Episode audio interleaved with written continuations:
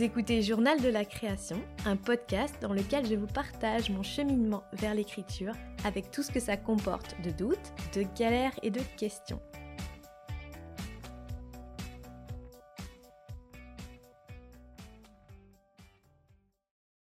Nous sommes dimanche 20 septembre. Deuxième jour d'affilée où j'enregistre un podcast, c'est un miracle.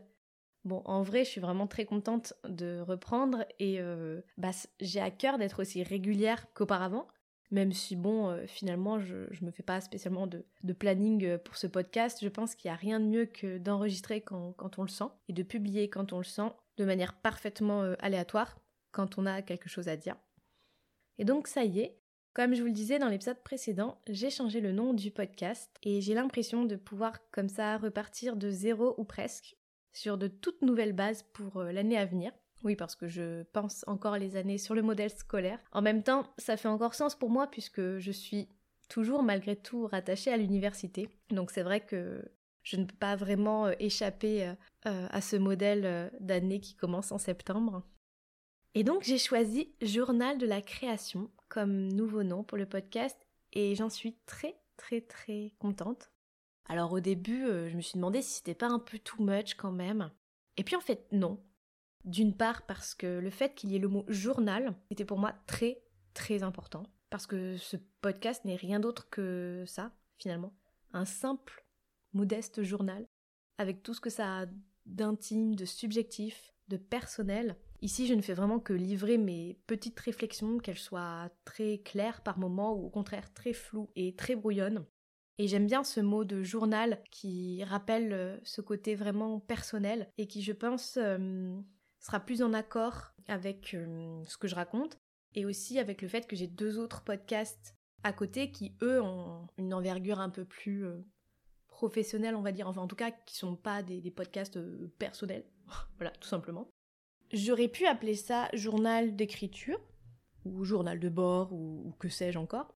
Mais j'ai choisi Journal de la création, comme clin d'œil à l'ouvrage du même nom de Nancy Houston, un livre que j'ai lu tout récemment et qui a été un, coup de cœur intersidéral. Donc, le journal de la création de Nancy Houston est un livre absolument passionnant dans lequel elle partage des réflexions tout à fait personnelles sur la création littéraire, réflexions qu'elle met en perspective avec la notion de procréation. Elle livre donc euh, au fil de son journal une sorte d'expérience double de la création, mais le plus intéressant finalement dans cette histoire, c'est qu'elle met en rapport donc son expérience personnelle avec celle d'autres femmes écrivains célèbres, en étudiant plus spécifiquement la mécanique à l'œuvre dans les couples d'écrivains et, donc leur rapport à l'écriture.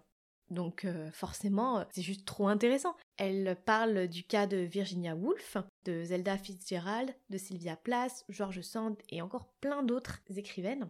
Et vraiment, rien que pour cette réflexion en fait sur les couples d'écrivain et le rapport entre le genre et la création, c'est juste, mais alors, euh, passionnant. J'arrête pas de dire euh, que c'est passionnant, mais vraiment, c'est, une lecture qui m'a vraiment fait réfléchir sur euh, la notion de création littéraire et sur plein d'autres choses. Donc voilà, pour la petite anecdote. En tout cas, ce bouquin fait déjà clairement partie de mon petit panthéon de lecture et forcément je vous le recommande chaudement si, euh, si ces thématiques vous intéressent vous aussi.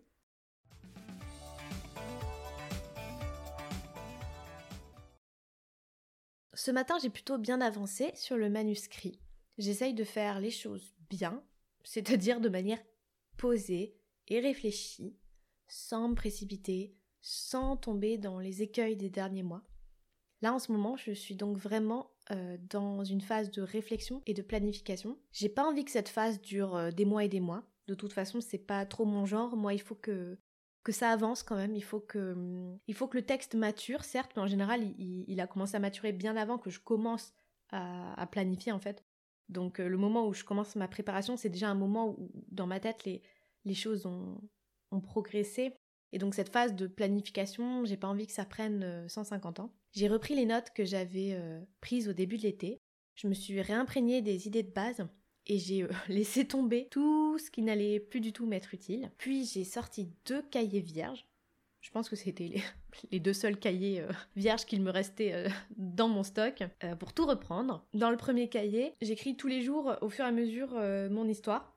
Je me la raconte en fait, à la manière d'un synopsis plus ou moins détaillé. Et j'ai choisi de faire ça là de manière manuscrite, d'une part parce que je travaille le matin en ce moment et que ça m'évite comme ça de faire trop d'écran dans la journée, et aussi parce que ça me permet de bien prendre mon temps. J'écris lentement donc euh, là déjà il m'a fallu toute la semaine pour poser euh, l'histoire de A à Z sans forcément entrer dans un milliard de détails. Et déjà d'un jour à l'autre parfois je revenais un petit peu en arrière parce que après la journée et la nuit, bah, le lendemain, je pensais à autre chose, je me disais non ça tel événement en fait euh, ça aurait pu se passer plutôt comme ça et donc je, reprenais un petit peu mon synopsis et des fois je, je modifiais certaines choses. Je trouve que ça me permet comme ça de pas aller trop vite mine de rien, et de continuer à ce que ça mature un petit peu euh, dans, ma tête.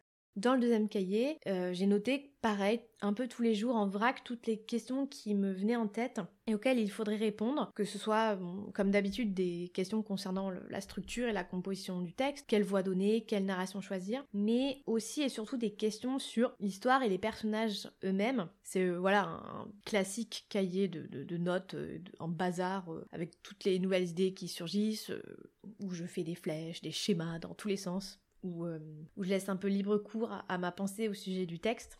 Et je trouve cette combinaison entre les deux cahiers assez intéressante. Euh, finalement, je, n'aime pas avoir euh, qu'un seul cahier, qu'un seul carnet, enfin qu'un seul, qu'un seul endroit où il y a absolument tout sur mon texte parce que je sais pas, j'aime bien avoir un endroit où il y aura que mon synopsis et qui d'ailleurs sera peut-être après le, carnet dans lequel j'écrirai des morceaux de texte et de l'autre, de manière séparée, avoir un espace de réflexion plus fourre-tout. À partir de là, mon objectif serait de commencer à écrire le 1er octobre. Alors je sais, c'est dans très peu de temps et ça me laisse un délai vraiment très très court pour euh, cette préparation. Mais après avoir réfléchi, je me suis dit que finalement, la base de l'histoire, encore une fois, elle germe depuis des mois et des mois. Euh, je commence à être bien familière avec euh, mes concepts et les outils que je vais utiliser, même s'il faut encore que, je creuse un petit peu. Quant à la nouvelle histoire, elle est peut-être pas au point encore dans ses détails, mais elle m'est apparue si vite, si clairement, que je me dis c'est, c'est ok en fait. C'est-à-dire qu'au bout d'une semaine, je suis déjà plus avancée qu'en un mois, un mois et demi de la version précédente, celle de l'été dernier, où ma première histoire patiné de bout en bout, j'avais ni début, ni milieu, ni fin, que de vagues idées, de scènes euh, complètement éparpillées. J'avais pas de fil rouge, je, je, sais pas, je, quand j'y réfléchis, je me dis mais comment j'ai pas pu me rendre compte avant que, que ça n'allait nulle part tout ça. Je, me raccrochais, je pense, à,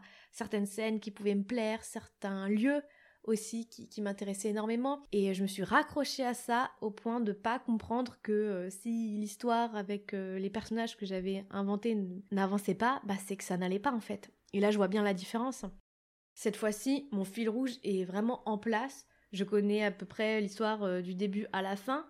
Le reste, ce ne sont que des détails finalement. Donc je me sens déjà prête pour l'écriture presque. Et j'ai choisi de manière parfaitement euh, arbitraire la date du 1er octobre, tout simplement parce que je sais qu'il me faut des dates précises dans l'écriture. Enfin, je crois.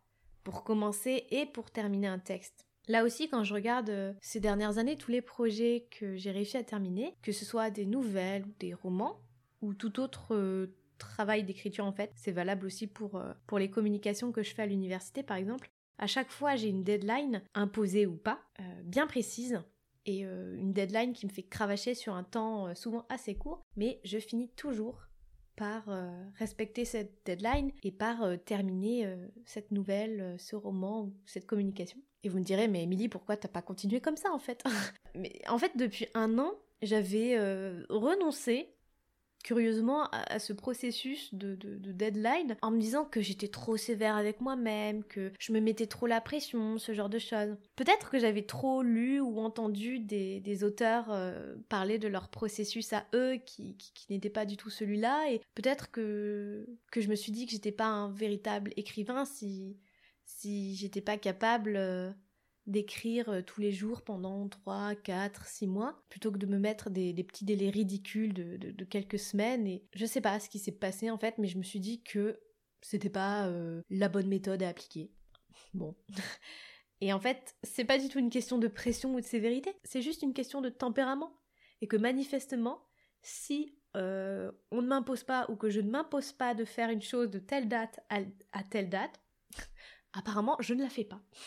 Donc, cette fois-ci, on met des dates. Et donc le 1er octobre, parce que euh, je suis le genre de personne qui a besoin de se lancer dans quelque chose le premier jour du mois, parce que c'est le premier jour du mois, et que ça me cadre automatiquement et que ça me motive. Donc euh, pour la deadline finale, ce qui est quand même le plus important, je pensais d'abord au 30 novembre, correspond euh, à la fin du NaNoWriMo, et, et qui me laisserait donc deux mois pour, pour écrire, octobre-novembre ça me semble pas euh, forcément démesuré, même si euh, c'est susceptible de, changer parce que j'ai pas encore euh, planifié exactement le, roman en lui-même, en, chapitre, en scène. D'ailleurs, je sais pas si je vais planifier à 100% de, ce côté-là, ça c'est ce à quoi je vais réfléchir la semaine prochaine, donc je vous tiendrai au courant, mais en fonction de, la masse de travail que ça peut représenter, il est possible que, que j'allonge ou pas cette, cette deadline.